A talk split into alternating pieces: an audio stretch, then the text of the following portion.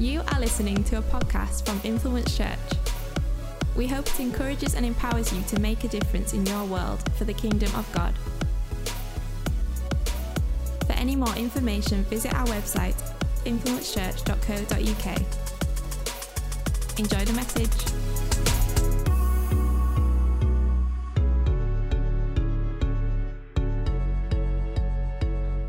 Amen. Grab your seats. Great. Well, who loves a good old fashioned British seaside holiday? Who loves a seaside holiday? Uh, a couple of summers ago, um, we went down to Bristol. Um, my brother lives there with his family, and while we were down there, we decided to go on a day trip to Weston-super-Mare. Ah, classic, classic British holiday.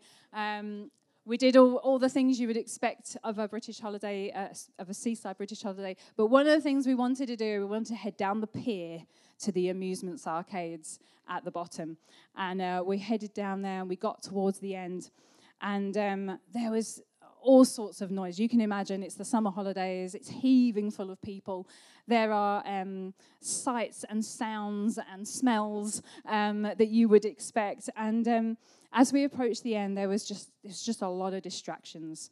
Um, and uh, we were with, uh, obviously, our little girls, uh, Isabella and Lily. Isabella was only about three years old at this time, and she saw these two characters dressed in frozen outfits. I think we've got a picture we took a picture of her with them. Look at her. She was like, oh, this is my living my best life. And um, we're all getting distracted by all this, this stuff that's going on. And then suddenly, just shortly after this picture was taken, we had one of those moments. We've lost Bella. We've lost Bella. Um, couldn't find her anywhere. We went, you know, that realization that you've you've lost your child. It's it's awful. Any parents in the room ever lost a child? Please help me feel better. No, not that many. Okay, well, um, she she uh, she'd gone. So I obviously went into mum panic mode, and the adrenaline's going, and I'm sending off sending people off. You know, you you check out the pier. There's only one way off, apart from the masses of ocean that's around us.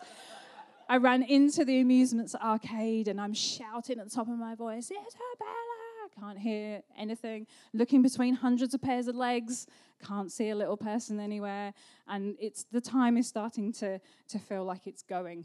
Um, and so I come back out and we regroup, still haven't found her. And then we realize there she is.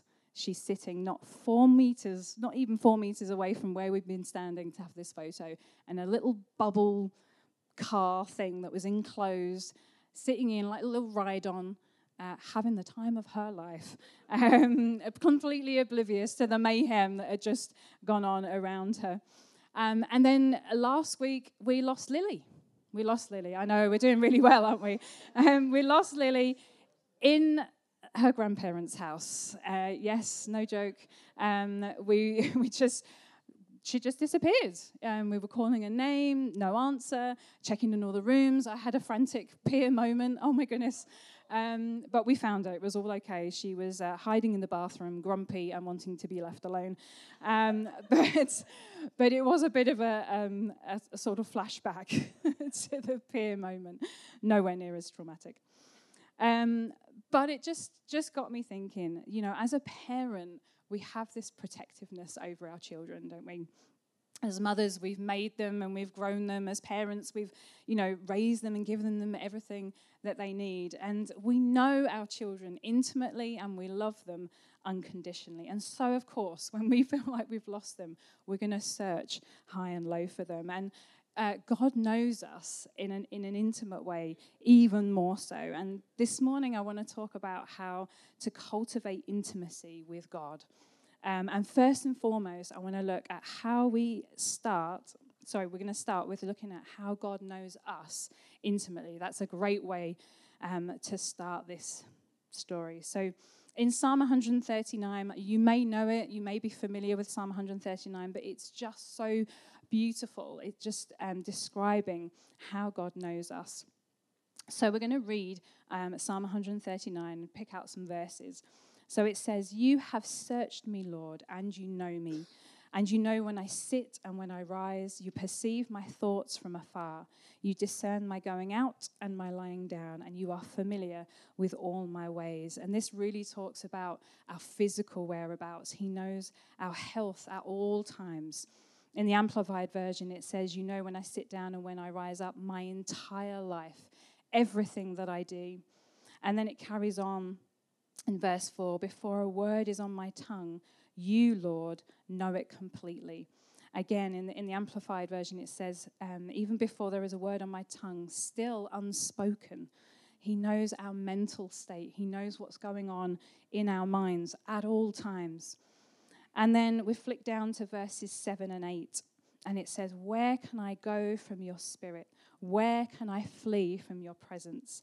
If I go up to the heavens, you are there. And if I make my bed in the depths, you are there. There is nowhere we can escape God in the spiritual realm as well. No, nowhere that we can go. And then later on in 11 12 it says if i say surely the darkness will hide me and the light become night around me even the darkness will not be dark to you for the night will shine like the day and his darkness is as light to you. So even even the spiritual darkness, we can't get away from God. He is always there. So we know that He knows us. We know that we know intimately, intricately, way more than our earthly parents know us, way more than we can know our own children. In fact, He knows us better than we know ourselves. And He shaped us, He made us with His own hands and His own creativity. And that blows me away. I don't know about you, but just to soak in that. And I would encourage you to read all of Psalm 139 in your own time and really soak in, put yourself in that in that psalm. So what does this all mean? It means we can never be lost, not like me losing the girls. It means we can never be hidden from God. We can't ever escape for good or for bad. We can't wander where he can't find us. And when we entered into this relationship with Him as a Christian, we found our home in Him, never to be lost again. And this intimacy, this knownness by God, it's uh, something that can never be undone. And it, it's summed up in Romans 8, where it says, Nothing can separate us from the love of Christ. So we know that we can be confident in this, that God knows us, loves us, um, as intimately acquainted with, with everything about us. Um, and uh, that's, that should be a reassurance to us um, that He is good. Amen? Amen. Amen. So we're going to move on, and we've looked at um, how God knows us intimately, but we're going to look at how can we cultivate intimacy with God? How can we grow in that intimacy with God, the Father, the Son, and the Holy Spirit? So when God knows, God knew us when we became a Christian. He knows us all the time, but when we became a Christian, our life became about knowing Him. It says in James 4, verse 8, Come near to God, and He will come near to you. So, how do we cultivate? intimacy. So I'm going to use a bit of agricultural farming terms. Um, I know, I know. Any farmers in the room? I know there is some farmers in the room. Um, so you can tell me whether I've got this right. But um, when we're talking about uh, agriculture or gardening, to cultivate means to prepare the soil or land for crops or for growing flowers. Um, and so when we're looking at intimacy, how do we cultivate that? It's something that we can cultivate, preparing the ground of our faith, and it's something we should be growing in. And so there are three ways I want to look at this uh, look at this. Um, but some of them, are, well, they're all based on my experience, um, but they're not exclusive. They're not mutually exclusive. You, there are other ways you can cultivate intimacy, but we're going to look at these three. And they may seem a bit unglamorous, um, but they produce a faith in God that is um, amazing. A relationship that is fun, that is um, on fire, that feels like an adventure. Um, and I've been through a couple of years of kind of having my own personal revival of um, growing closer in my relationship with God and, and coming, you know, and I'm able to say this that when you're living that really intimate relationship with God, you have to pinch yourself. I'm in a relationship with the King of Kings and the Lord of Lords. And so, as we dig into these points, um, I want us also to remember and to bear in mind that at all times, in all things, we have the Holy Spirit. If we've accepted Jesus into our life, we have the Holy Spirit who lives within us, who literally can't be any more intimate than dwelling within us. And He is our closest companion, He's our encourager, He's our counselor. Uh, and yet, even so, even with the Holy Spirit living within, within us, there are still layers of intimacy that we can discover. So, we're going to look at the first one of these three. How do we cultivate intimacy with God? And the first one, I told you it was um, not glamorous, is trials. Trials. And so, going back to our agriculture kind of um, example, these, this is like going through trials is like toiling, breaking up the hard ground, things you have to break through, things you have to struggle through, things that you have to kind of loosen up the soil ready to receive. And I can't think of a better person in the Bible than Jacob.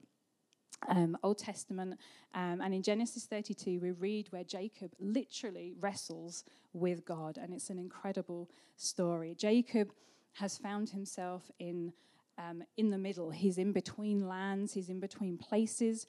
Um, he's got relational difficulties going on, he's homeless, um, and he, he's coming from a place where he's He's had some struggles with his father in law. He's about to go into a land where he's about to meet his estranged um, uh, brother, who earlier in the story we read um, deceived his own father by robbing, robbing Esau of the inheritance. And so, what we can gauge from this is Jacob is, uh, is really in a rough place. He's in a tough situation. He's stuck in the middle and he's got troubles all around him.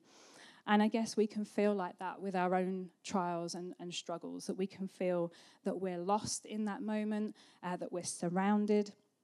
But we read that Jacob had this experience where he literally wrestles with God, and it's an incredibly intimate moment. And we're going to read from Genesis 32 24. It says, So Jacob was left alone, and a man wrestled with him till daybreak. When the man saw that he could not overpower him, he touched the socket of Jacob's hip, so that his hip was wrenched as he wrestled with the man. Then the man said, Let me go, for it is daybreak. But Jacob replied, I will not let you go until you bless me. The man asked him, What is your name? Jacob, he answered. Then the man said, Your name will no longer be Jacob, but Israel, because you have struggled with God and with human beings and have overcome. Jacob said, Please tell me your name. But he replied, Why do you ask my name?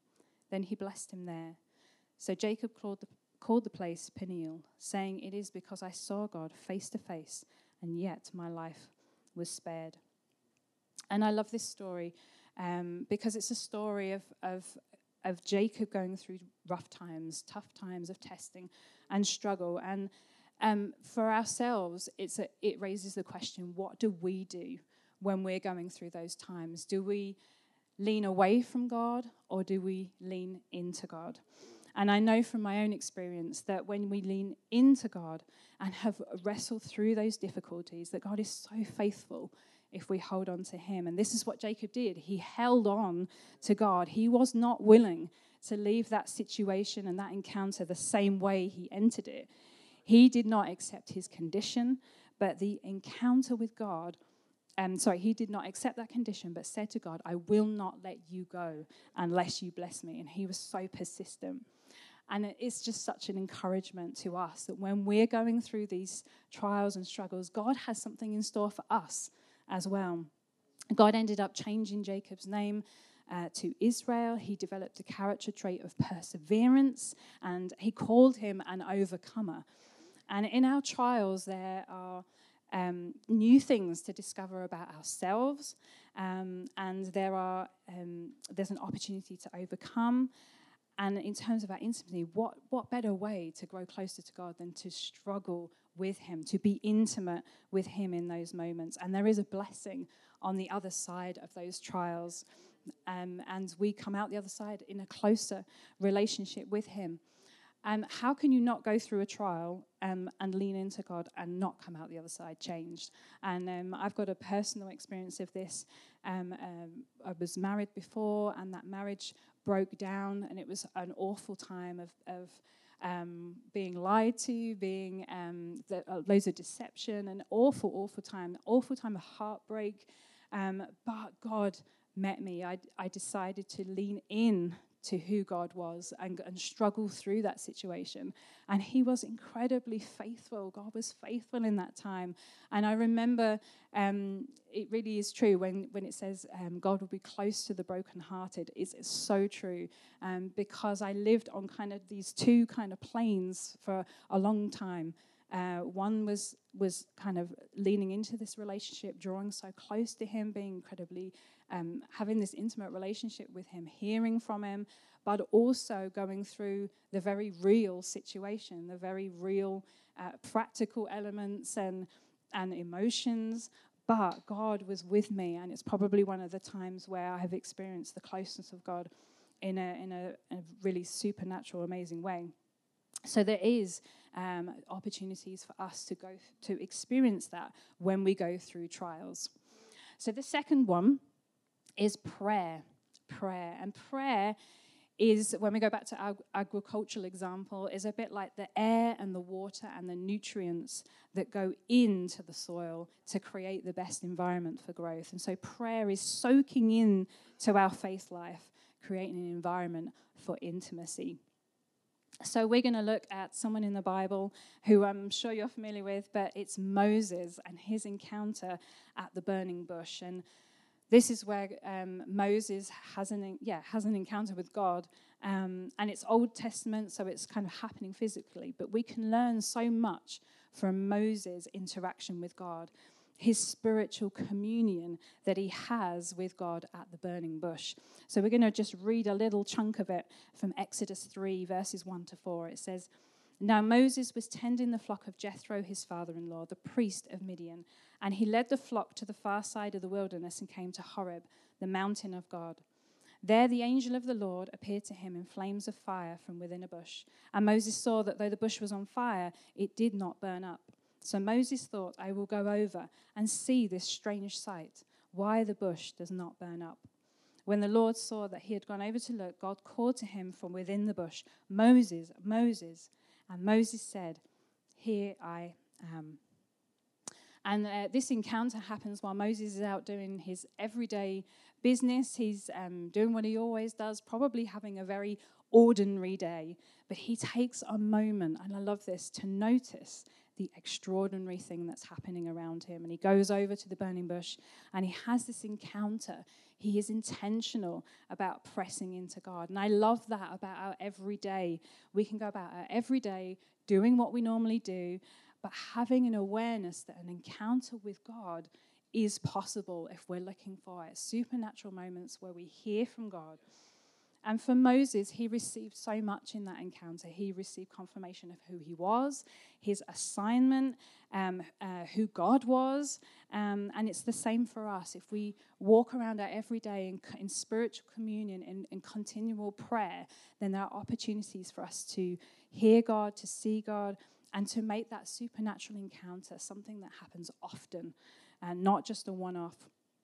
And um, we can see, just listing some things that we can receive when we come to God in prayer wisdom, knowledge, calling, direction, revelation, assignment, identity, imparting something to you, something to help you through your day, something where you can be used by others, something that you can drop into people's lives that brings them closer to a relationship with God. So, Moses, as, as, well, had intense times of prayer and the prayer of meeting, and it's important to have those times where we lock the door and we have those, those moments of prayer. But isn't it amazing that we get to go around our everyday life uh, experiencing with intimacy with God all of the time?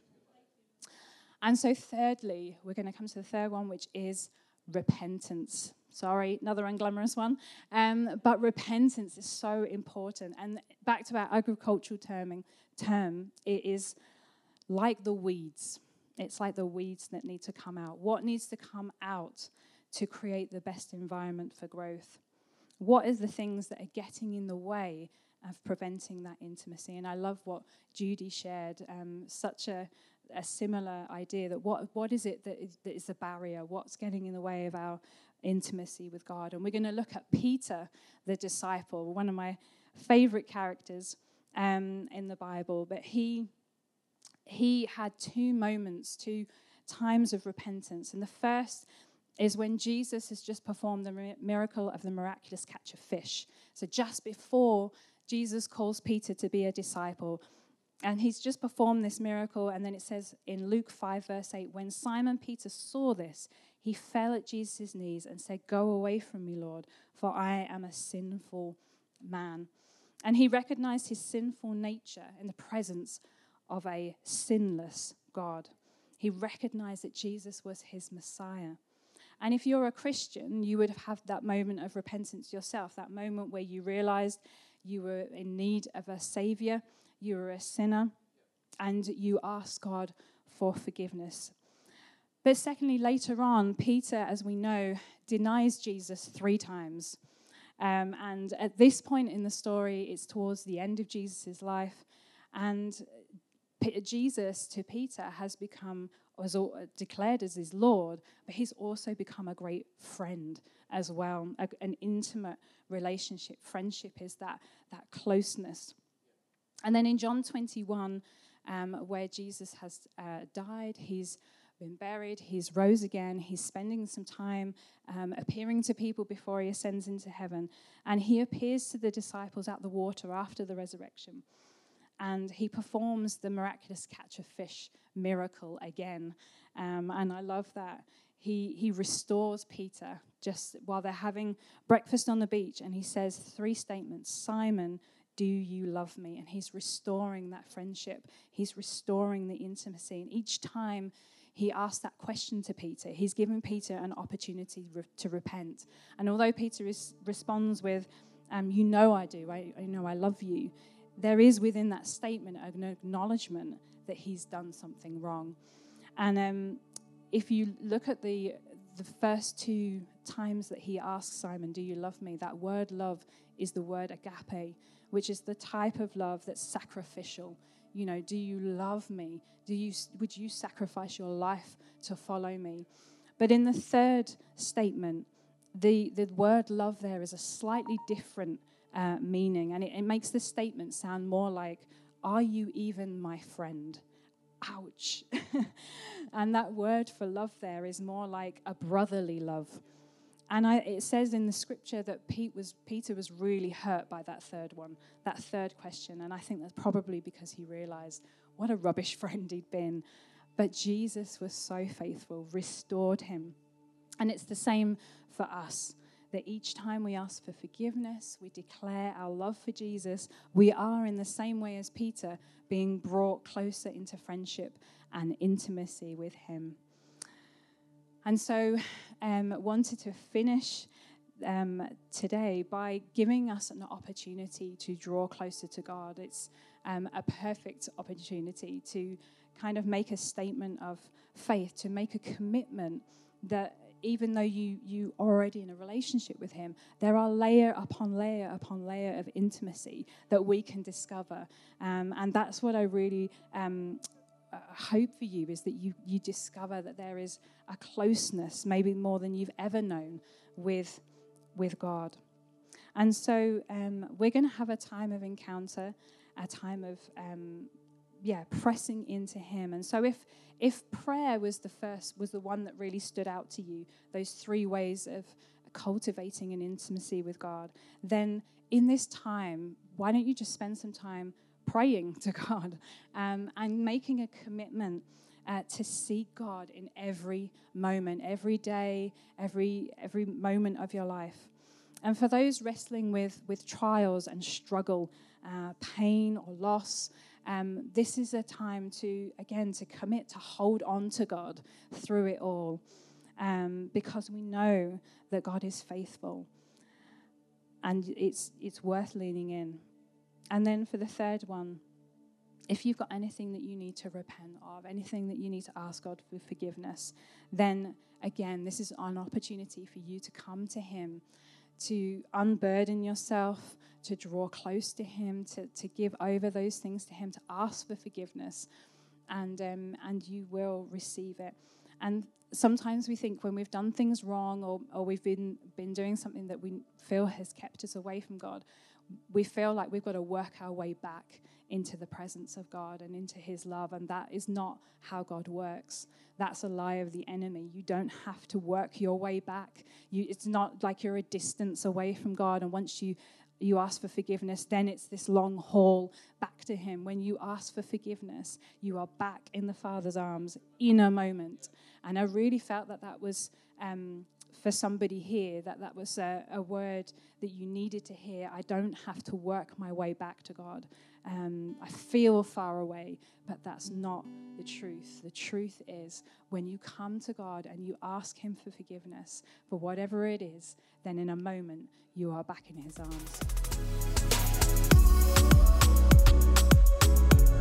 Thank you for listening to this podcast from Influence Church. For any more information, visit our website influencechurch.co.uk. Influence Church, empowering you to make a difference in your world for the kingdom of God.